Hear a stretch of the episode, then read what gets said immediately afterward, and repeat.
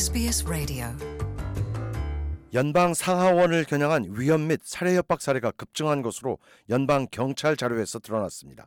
연방 경찰은 코로나19 팬데믹 사태를 기점으로 최근 3년 동안 연방 의원들에 대한 위험 및 살해 협박 사례가 3배나 뛰었다는 수치를 공개했습니다.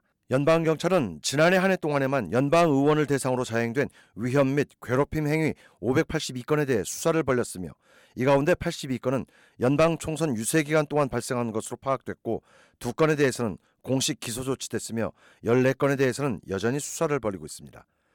경호 전문회사 리스크의 닐 퍼거스 대표는 상당히 우려스러운 상황이라고 경고했습니다. over 500 last year during the federal election.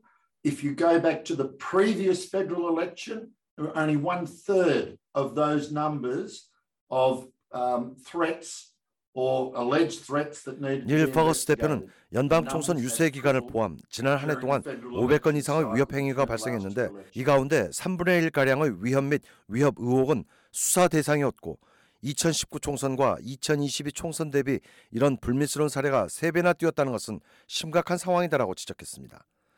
또 다른 전문가들은 연방 정치인에 대한 위협 사례가 급증한 것은 코로나19 팬데믹 사회적 봉쇄 조치에 대한 불만과 코로나19 음모론에 기인한다고 분석했습니다. 연방 경찰에 관련 자료를 요청한 자유당 소속의 제임스 패터슨 연방 상원 의원 역시 대부분의 위협은 공공 보건 안전 조치와 관련됐고 SNS나 이메일 등 온라인을 통해 가해졌다고 덧붙였습니다. 반면 국민당의 데이비드 리틀 프라우드 당수에게는 생가축 수출 문제와 관련해 가족들에게까지 살해 위협이 가해졌던 것으로 알려져 이념적, 사상적 문제에 기인한 위협 행위도 여전한 것으로 나타났습니다. Want to hear more stories like this? Subscribe to our regular podcasts on iTunes.